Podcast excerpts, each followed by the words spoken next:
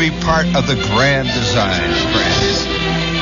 The fantastic mosaic of existence, eh? Are you holding up your end of the spectacular illusion?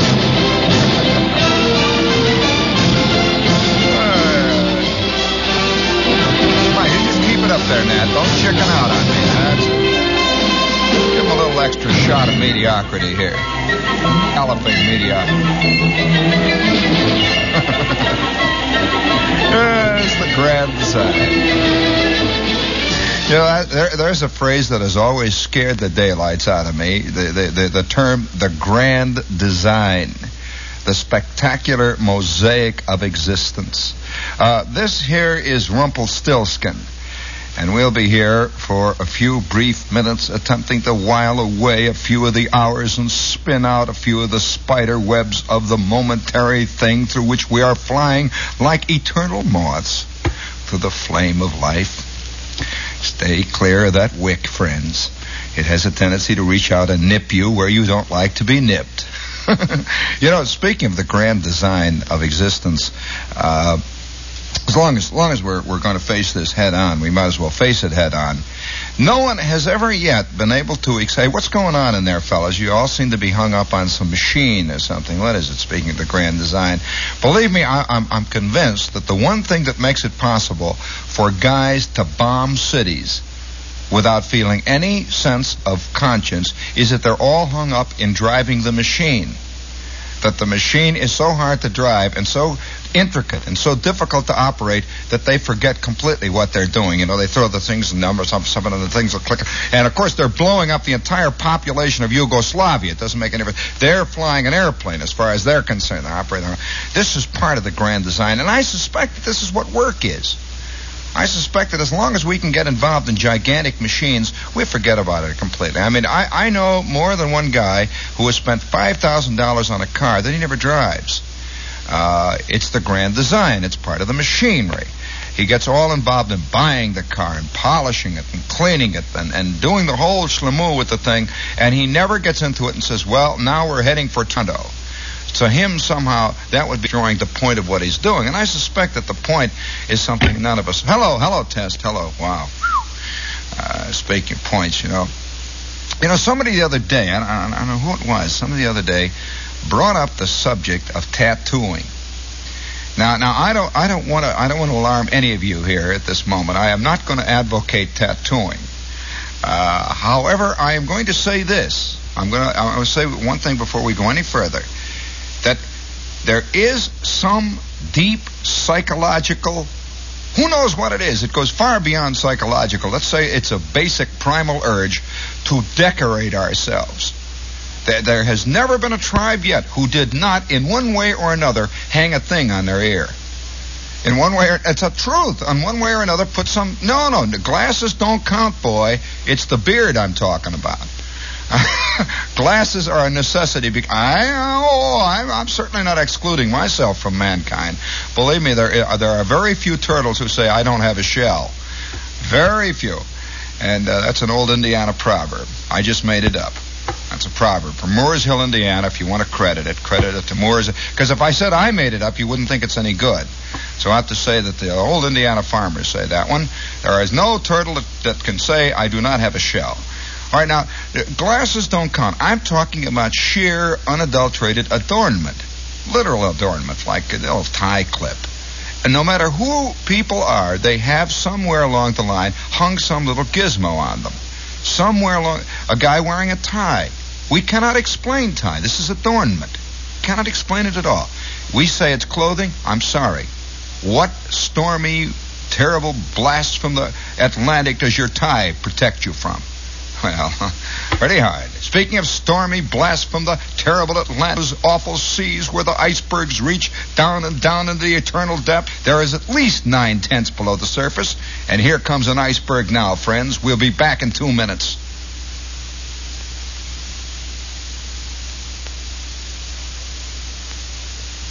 Oh yeah, well of course this is this is part of the part of the great mystery of man. One night, one night I'm sitting there. Now I have to my ex- explanation about the uh, I don't have any really about tattooing, but I will say this: that when it's very hard to explain what you are. You know, I don't think man will ever be able to explain it. Although he work at it, he'll nitpick, he'll constantly pluck at his navel throughout all eternity. I suspect hell will be that. We'll all sit around there and try to figure out what we are throughout all eternity and shoveling like mad, and the storms are blowing, and the wind is howling, and the fires are growing higher. And and, and every five minutes, somebody will say, "I got it." I'll tell you, we that'll be hell. But it is. Uh, maybe maybe maybe the search is going on. Now I remember uh, a psychologist telling me, uh, I, I happened to take a few psychological courses in, in college, struggled through them, and, and along the way, one of them said to me, Yeah, too many. How many? You want to know? Five years. All right. So you can see where the problem lies. I no longer can look at anything with an unjaundiced eye. I cannot. I just cannot look at it to the same eyes that Norman Rockwell looks at life through. Uh, I wish I could. It would be great, you know. Wouldn't it be great to have life to be one of these eternal Kodachrome slides, and your your eyeballs see nothing but this brilliant green grass, you know, the kind of grass that Norman Rockwell has. It never is cruddy and rotten, and the dogs have been through it, and the turtles and the pigeons, and you know what it's like. You know what it's like in the weeds there, amid all those cigar butts. You got to face it. Well, nevertheless, I will say this. This is just a casual observation. Mention tattooing and everybody says, what, what? Even the tattooed, especially the untattooed. They'll listen. This is, this is one of the basic things. In fact, one night, I'll tell you a little, little thing that happened to me one night. I'm, I'm a great shortwave listener. And uh, I, I, I've got, of course, I'm also an amateur radio operator, so I've got all this equipment, you know, and I can hear, I listen to stations in Spain, I listen to stuff coming from South Africa and all that. And one night, maybe it's maybe three, four o'clock in the morning, and I'm sitting in the Midwest there, and it was a hot, steamy night. And I've got my shortwave receiver on, and I'm DXing, I'm ranging across the bands, and I come upon the sound of Big Ben. Now, Big Ben is enough to scare the daylights out of anybody, especially living here in the colonies. Oh, yes, you hear the Big Ben coming out of that shortwave receiver, and you know, you know that there's something going on there. Believe me, it goes far above and beyond Peter Sellers. It uh, goes a boom, and it echoes. There's something about listening to shortwave anyway. Know,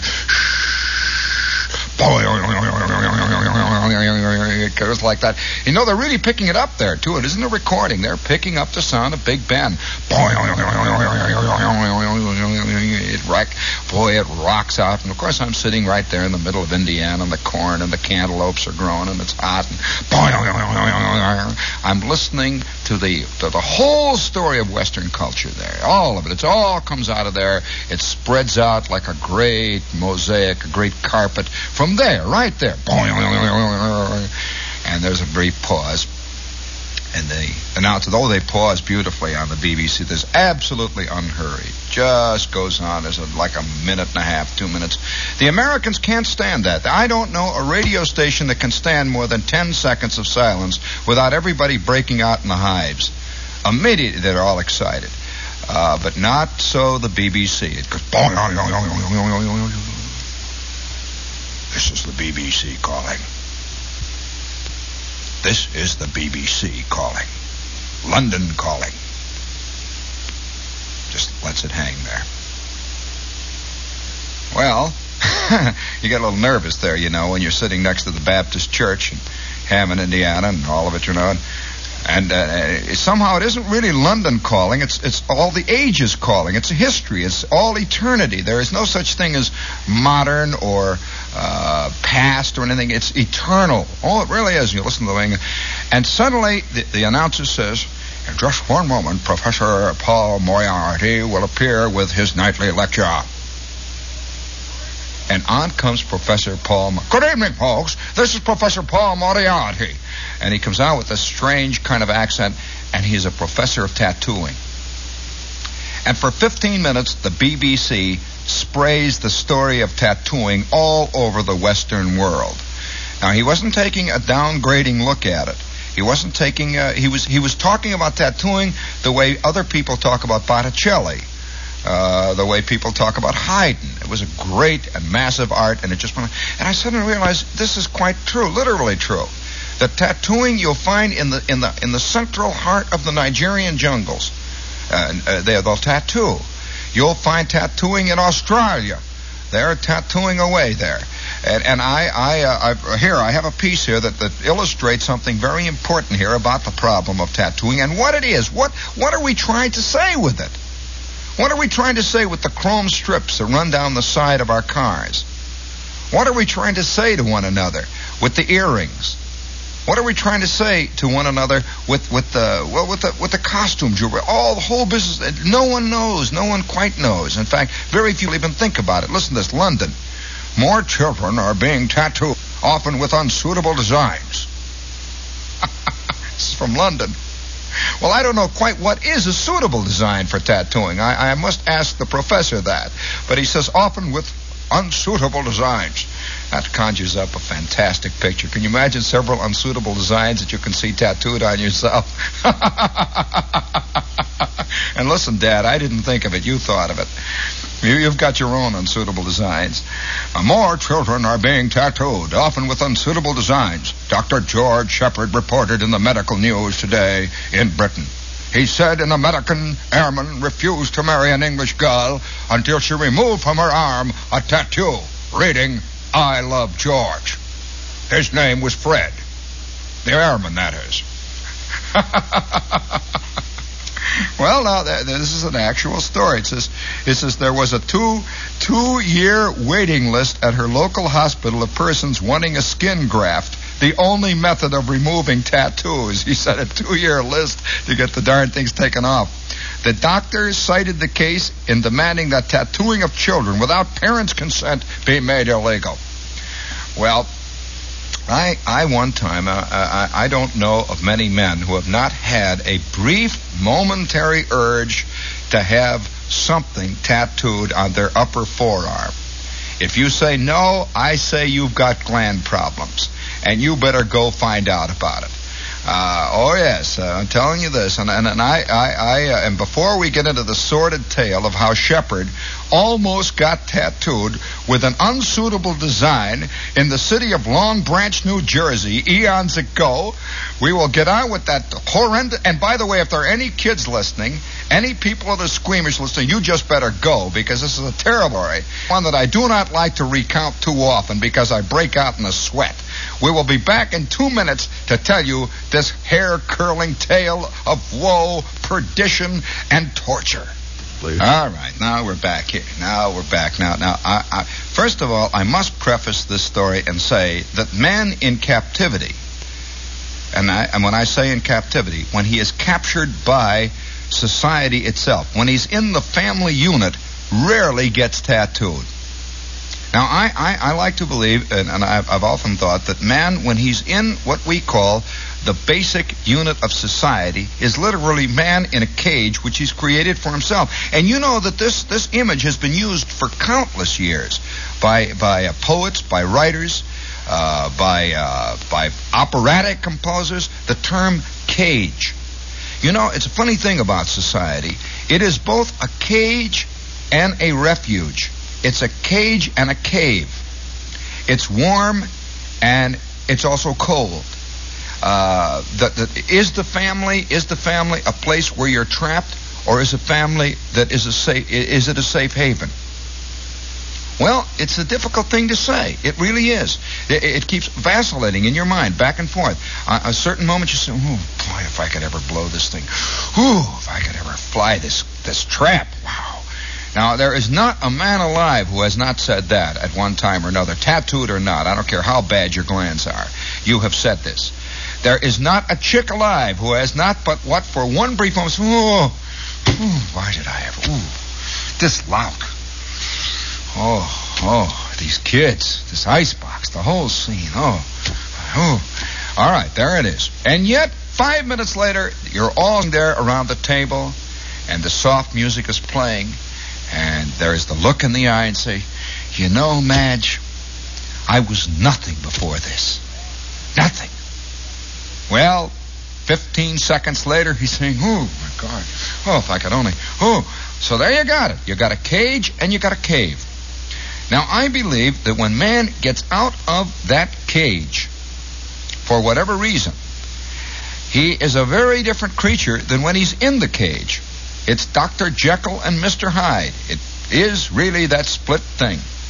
Now, why one of the reasons I believe why millions of men look back with a strange mixture of nostalgia and loathing upon the armed forces, the army, or the navy, or the marines, or whatever it is he was in, was because that was the time he was sprung. Literally sprung. He was out of the cage. Now, in many ways, he was out of the cage because he was also taught to be something that you are never taught to be in the cage.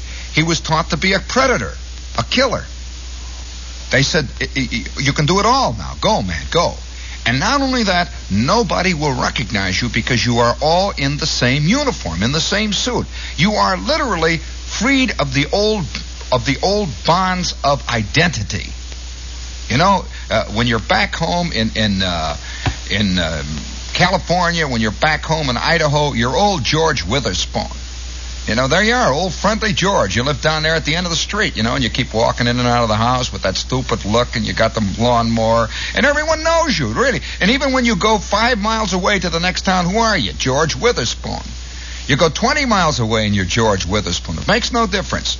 You're the guy with the nutty sport jacket, you know, the guy with the rotten socks and all that. There you are. But let me tell you, you get in the signal and you are not George Witherspoon. You are not Charlie Schmidt. You are not. You are just this anonymous thing, and you drift around. And life is very, it's like quicksand. It's like living in a sea of quicksand. Any minute now, they're going to shift you from here to Algeria. Or, or they're going to kill you. You don't know, you know. So, so there you are. No identity whatsoever. Now, what do you do? You revert to a behavior that is almost primal in its qualities. Oh, really, truly primal guys drink. Oh, I mean, guys that are not even, not, you know, no drinkers. They're not even drinkers. The minute they put the suit on, they put them on a train and send them off to Fort Whoopi somewhere. What do they do? Oh, All right, give me a bottle of beer. Hi, Charlie. Hi. Why? No, he's out of the cage. He does not know. He's driven by forces beyond his control. Fifteen minutes later, he's in a town. He sees a girl doing on the street. Hey, hey, hey, baby, hey! And he's running down the street, yelling and hollering. Back home in, in back home in dismal Seepage, Iowa, he barely looked at him. Boy, you let him loose on the streets of wherever it is, and he's a, he's a madman. You see, because no identity. He ain't George, he isn't George Witherspoon anymore, Charlie Schmidlap. What is he? He's just this thing in this, you know, he's got this universe. It's like he's like an animal. He's like one of 18 million skunks. You can't tell one skunk from the other. You know, they just got all the striped on the back and they all yell and they run. And, and so here he is. He's out of the cage. Now, what else does he do? What else does does primitive man do? Well, many really uh, fine social anthropologists have reported that one of the basic one of the basic means of, uh, of de- determining various levels and types of civilizations and prime- uh, primeval tribes and in, uh, in tribes that are, are living in the Stone Age is the kind of decoration, the kind of the kind of tattoo they have. Until certain tribes, you know, are tattooed from birth. I mean, way down the level of civilization, and they tattoo. You know how they do it there? Boy, they really do it. They they they slice the skin and they fill it full of clay until finally the, the person is tattooed from head to foot all the way over. Now, as the tribes go higher and higher, quote in uh, in in certain kinds of physical anthropological studies, the tattooing gets more and more subtle till eventually it practically disappears and consists of a, maybe a little discreet earring uh, that a person will wear. Oh yes, you notice that the, that the very wealthy hardly do it at all until finally they have that simple black dress uh, or the simple black suit. And as you go down the level of slobs, the ties get wider, the lapels get wider, the stripes get brighter, the socks get wilder, and the shoes become three-tone shoes. You know, it goes all the way on down, and and it's it's it's a, it's a measure of, of civilization. Speaking of uh, Speaking of the primeval forces, I think we better let the uh, the old sales department have a couple of shouts here for a moment. We'll be back in 120 seconds. Oh, by the way, before we before I, I must tell you one more thing. That none of us are immune from this. Not one. Any more than the lion is immune from you know the taste of blood. He tastes it no matter it. Uh, you can teach him how to eat carrots there is still a look in the eye when a zebra walks past. He hates himself for it, but he sure would love a great big fat lamb chop. You know, he sits there and looks. Well, that's the way we are, you know. We cannot escape. And speaking of no escape, you're not going to get away from this, Dad.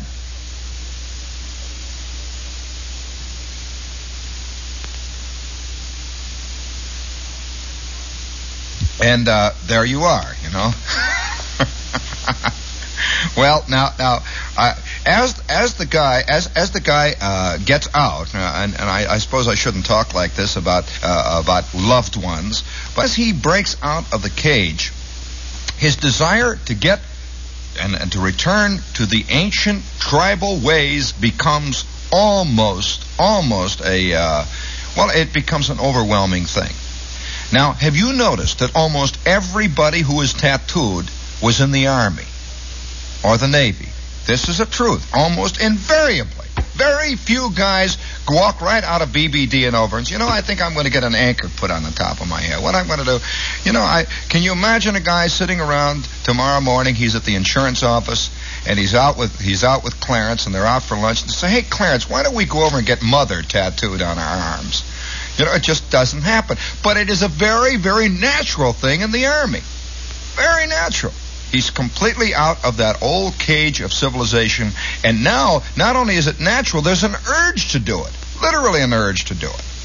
And so uh, I'm going to tell you a, a, terrible thing that happened to me one night. I'm I'm in the army. I've been in the army a couple of years, you know, and we're banging around. And I already I'm returned now to my primal state.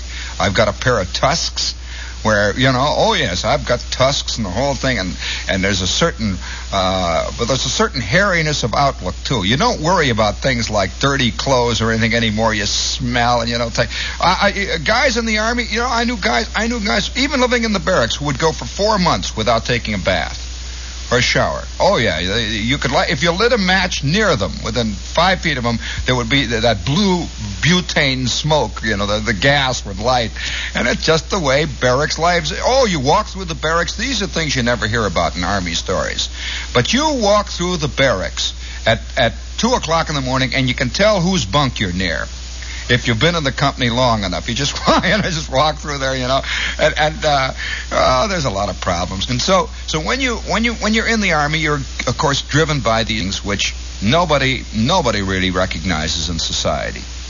So one night I'm out with Gasser, and we are. Well, what do you mean? This is my friend, Corporal Gasser. I was Corporal Shepherd. So we we uh, we're out yeah, well, I, I don't often use my military rank. Have you ever have you ever have you ever noticed? No, I don't like to you know throw my weight around here and that kind of thing. It's I think that's an awful affectation. I do, I really do. Uh, I can remember when uh, when I used to sit there in the barracks once in a while. I got a radio, and there was a guy named Major George Fielding Eliot. Do you remember?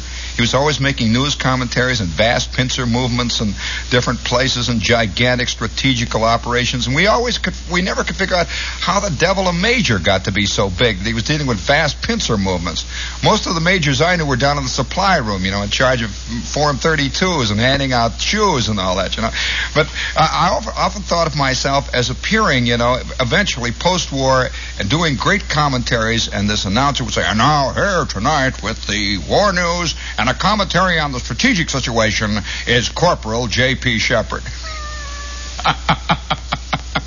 oh my! Well, well. Uh, so, so, so I'm, I'm, I'm a corporal, and, and this other guy's a corporal. And one terrible Saturday night, both of us go into a place which is very, very uh, basic. Uh, this is a place called Long Branch, New Jersey, and I and I have to also point out that almost all parlors. Have you noticed they call the tattooing emporia parlors? They're always called parlors. Almost all tattooing parlors are next to the sea. Why is this? What is more primal than the sea? Man is drawn to the sea, believe me, like a moth is drawn to a flame. Man was originally an amphibious creature. And so when you get next to the sea, when the wind blowing in, and you're in the army, you're out of the cage, you're in the Navy, you're out of the cage, you're in the Marines, you're out of the cage. What is more natural than to decorate the skin in the ancient tribal markings of your kind? if you're in the Navy, it's an anchor. If you're in the Marines, it's a, it's crossed flags that say uh, "In hoc agricula conc" or "Semper Fidelis." or uh, you know, or Marie, or something like that. You see, and in the army, of course, there there, there are a certain set of things that that uh, go for the tribal markings in the army. You don't hear much about. Speaking of tribal markings, you want to make a station break there for these guys. Uh, speaking of tribal markings, you know, all right, man, tell them, tell them, tell them what we are and why we are, and, and spell it out.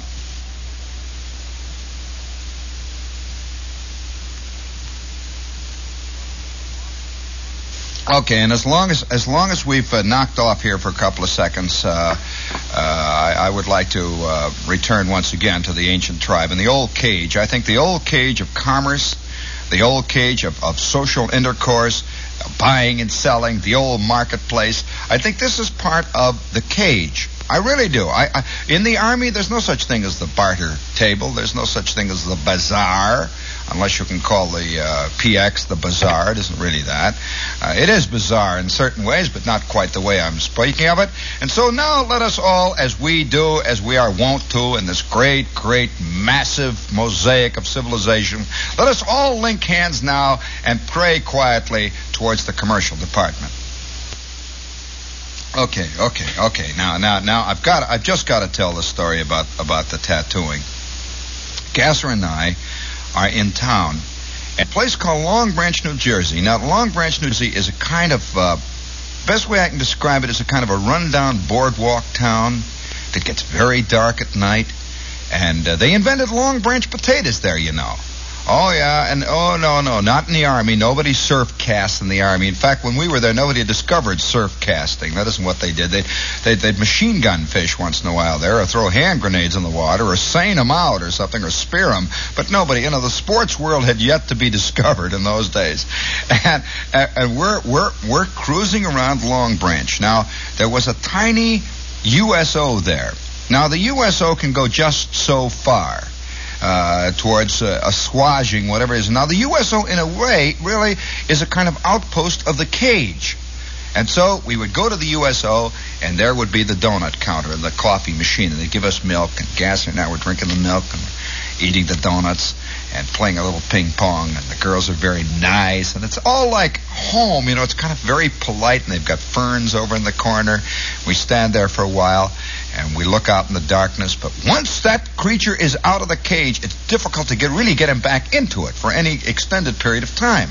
I think this is why one of the reasons why the American Legion, all the various army organizations, whenever they bust out, you know, have a big national convention, it's fantastic. Just bust out, it's wild. Uh, the insurance men on a convention don't do that. No, no. And so there we are sitting in the USO, and we leave about 10.30 at night. We're walking around the streets of Long Branch. And there are the yellow lights hanging there, and outside the boardwalk you can hear the sea coming in. We go into this joint, which is totally removed from the USO. We have about three beers. Now, we're not drinkers, remember this. We're just kids in the Army. We have a couple of beers, two or three. We drift out, and we walk up and down. And there's a place where you can go and buy a souvenir of candy. They're always selling near the sea saltwater candy. And so there's saltwater candy, 75 cents a pound. You know, this can only keep you entertained for a couple of seconds and drifting back and forth. And there's been two years, you know. We understand we've been there two years. We're like animals now, moving through the dark fastnesses of the jungle, our knees flexed, our muscles ready to leap in any direction. A couple of girls go by and Gasser turns. hey, baby! Nothing. They just keep going off into the darkness and back and forth we go. When all of a sudden, Way down there, at the end of the boardwalk, we see this light. There it is. It's a golden, reddish light hanging there. And we are drawn like moths to a flame. Somehow we knew that this is a place we had to go to. I got closer and closer and closer. It was one of these little narrow places. You know the kind of places that today they say keys made while you wait? And they sell locks and all that kind of stuff. A little narrow place, see. And out in front is a is a tall, thin sign with pictures all over it, and it said Professor Watson, tattoo artist. Well, we stand there for a couple of minutes and look in, and Gas says, "Oh my, well, who would ever want to?" Get and he says, "Gee, wow, you know, oh, what a nutty thing." We're looking into tattoos there. And I say, yeah, you know, I'm, I'm you know, it's crazy. I just, uh, we look. And there are his designs. There's a mermaid, a green mermaid with red eyes, you know.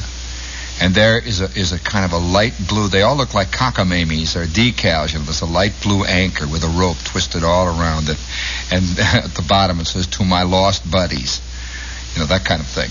And then there's one with a big red heart, and it says "Mother." And it's dripping blood, and it has an arrow through it, or a dagger stuck in it. You know, working at this and gas. Oh wow!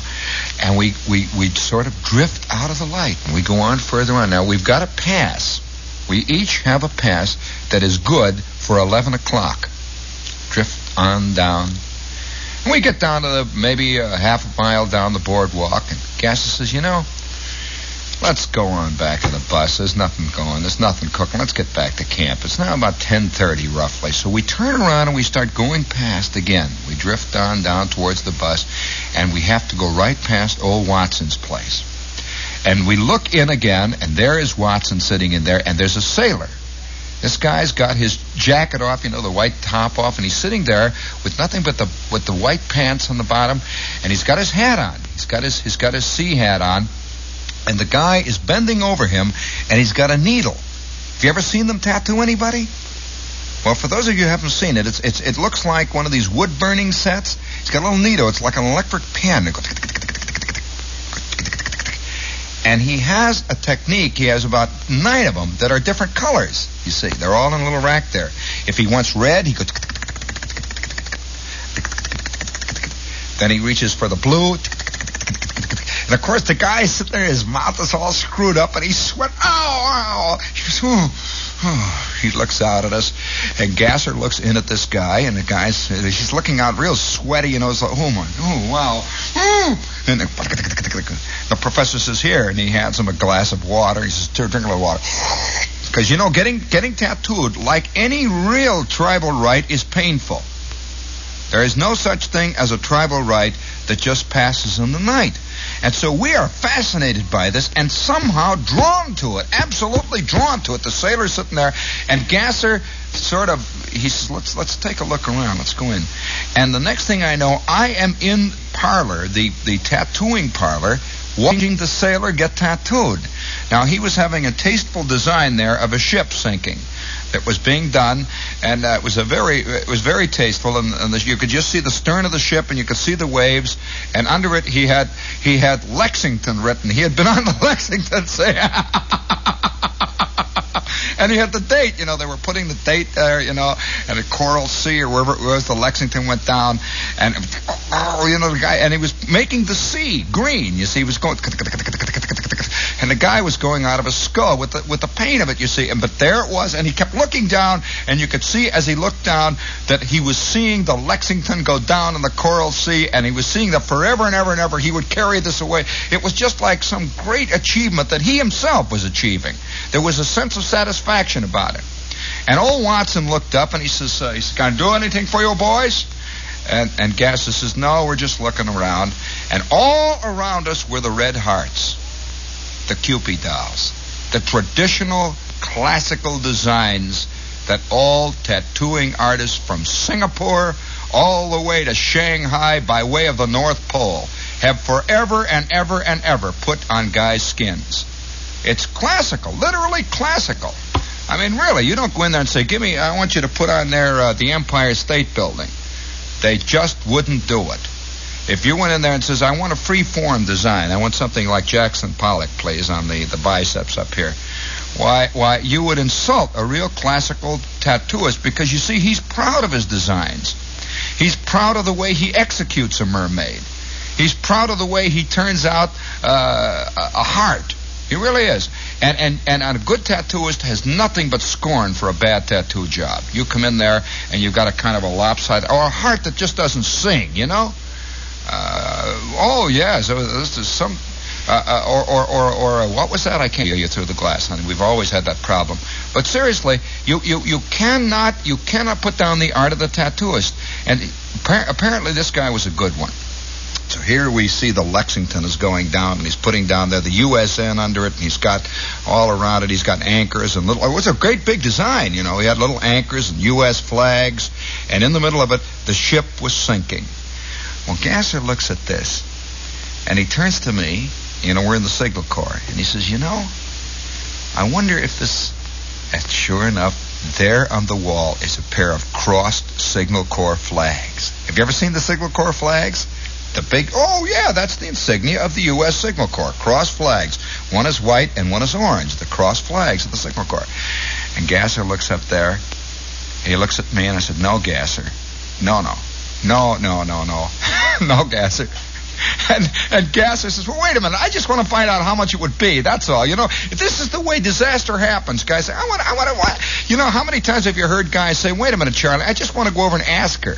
I just want to see what she'd say. The next thing you know, it's a marriage that goes on for a hundred years. There's like an axe murder at the end of it, and a whole dynasty is founded. So Gasser says to me, I'm just going to find out what it would be. Now, I'm not interested. I just want to find out. And so he says to Professor Watson, he says, Mr. Watson, Professor Watson, uh, how much are the Signal Corps flags? And the professor said, will you please not bothering me? I'm he said, oh, please don't bother me while I'm at work, please. And the sailor is sweating there. And, and, and Gasser says to him, does it hurt, Mac? And the guy looks up and says, nah, nah. No sailor would admit to a guy in a signal corps that anything hurts, you know. Nah, nah. The sweat is coming out. He's half crying, you know. You can see the guy. And, he, he always imagines himself on the beach back home with this thing. Back stripped, and there's that fantastic. He was at the sinking of the Lexington, and Gasser says, how much, how much is it? And the guy looks up and he says, "Well, what do you want? What, what do you want on you? Gasser says, well, the Signal Corps flags back there. How much are the Signal Corps flags? How large do you want them? How big? Your chest? Do you want them on your chest, your back? How you want them? On your little wrist or what? And the guy says, Gasser says, well, well, how about uh, uh, above? See, you don't want it to show. Somehow, you know, you don't know, it's, you know, you don't get it on the top of your head or in your forehead or you know, in the back of your neck or something like. Well, you know, well, uh, you, you know, you think, well, maybe I ought to get it down on the bottom of my thigh or somewhere, you know, where I can hide it, but I always have it, you know, somehow. And Gasser says, well, uh, up here, up here. He said, well, let's see, that's uh, four dollars. Four dollars. Somehow you never thought how much a tattoo costs. You know, four dollars, that's greasy kid stuff. That's nothing, you know, even, you know, four dollars. Yeah, four dollars. All of a sudden, it had a new dimension. You know, it was very real then. And guess it's four dollars. He says, "Well, can I have a name put on it?" He said, "Well, what do you want on it?" I said, "Boy, what do you, what do you want?" And Gasser says, "Well, uh, how about uh, Effie?" Effie, how you spell that? And Gasser says E F F I E. He says E F F I E. Einschweid. That will be twenty-five cents extra with the F E there. And uh, Gasser says, well, let's see, that's 475 with the flags. He says, uh, listen, is there any way to have a wreath put around it? You know, have the wreath around it. He says, how big you want the wreath? He says, well, the wreath go that big green one there. He says, well, the wreath is a dollar and a half. That big one there.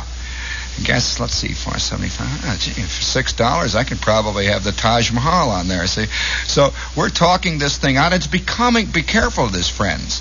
When you start talking about things in the particular, they become very, very logical.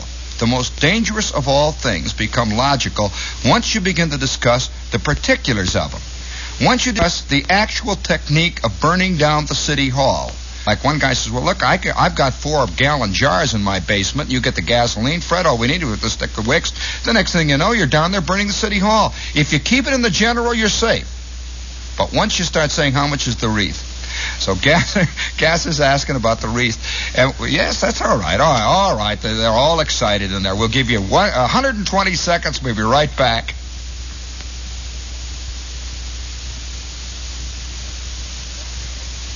Okay, okay. Now here we come. Is that, that that's long enough? They they can cut out for crying out loud. These guys are good. They know how to operate them controls. Well, now, now you you got the scene. Now we are we are we are hanging in there. It's hot. Oh boy, it's hot. And I think I think also that's part of it too. The heat, the sea, the boredom, the ennui, the sense of no involvement, no connections. All the rest of it is all sort of building up, and we walk out. We walk out on the boardwalk. Now, Gasser says, Mike, geez, wow." He says, "We're only let's see, we've got 20 minutes to the bus. Let's get going. And and I, I'm I'm sort of hanging back. I'm, I'm curious. I want to see how the sailor comes out of it. You know, it, it's a real operation. It really is. It's a, it's, a, it's a physical and a technical operation. So we get down on the boardwalks. Uh, you want another one in there? Is that your problem? Another one, everybody? Everyone's all worried in there because you know it's very hard to tell a story when everyone's worried about problems. So I will make now a break and then we will finish the story. Okay?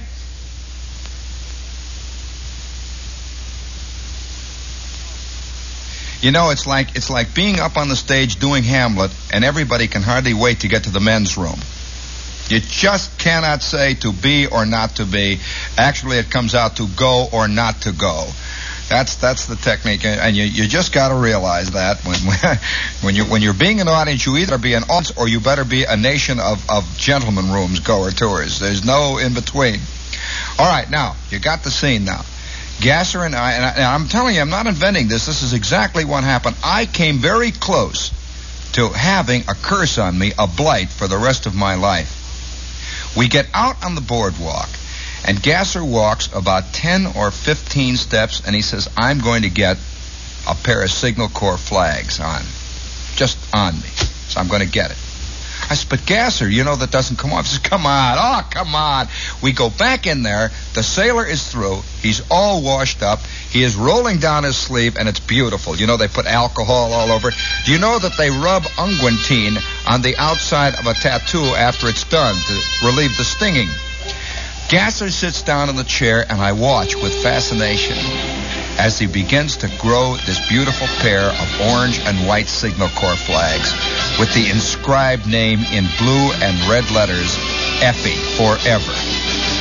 On and on it goes.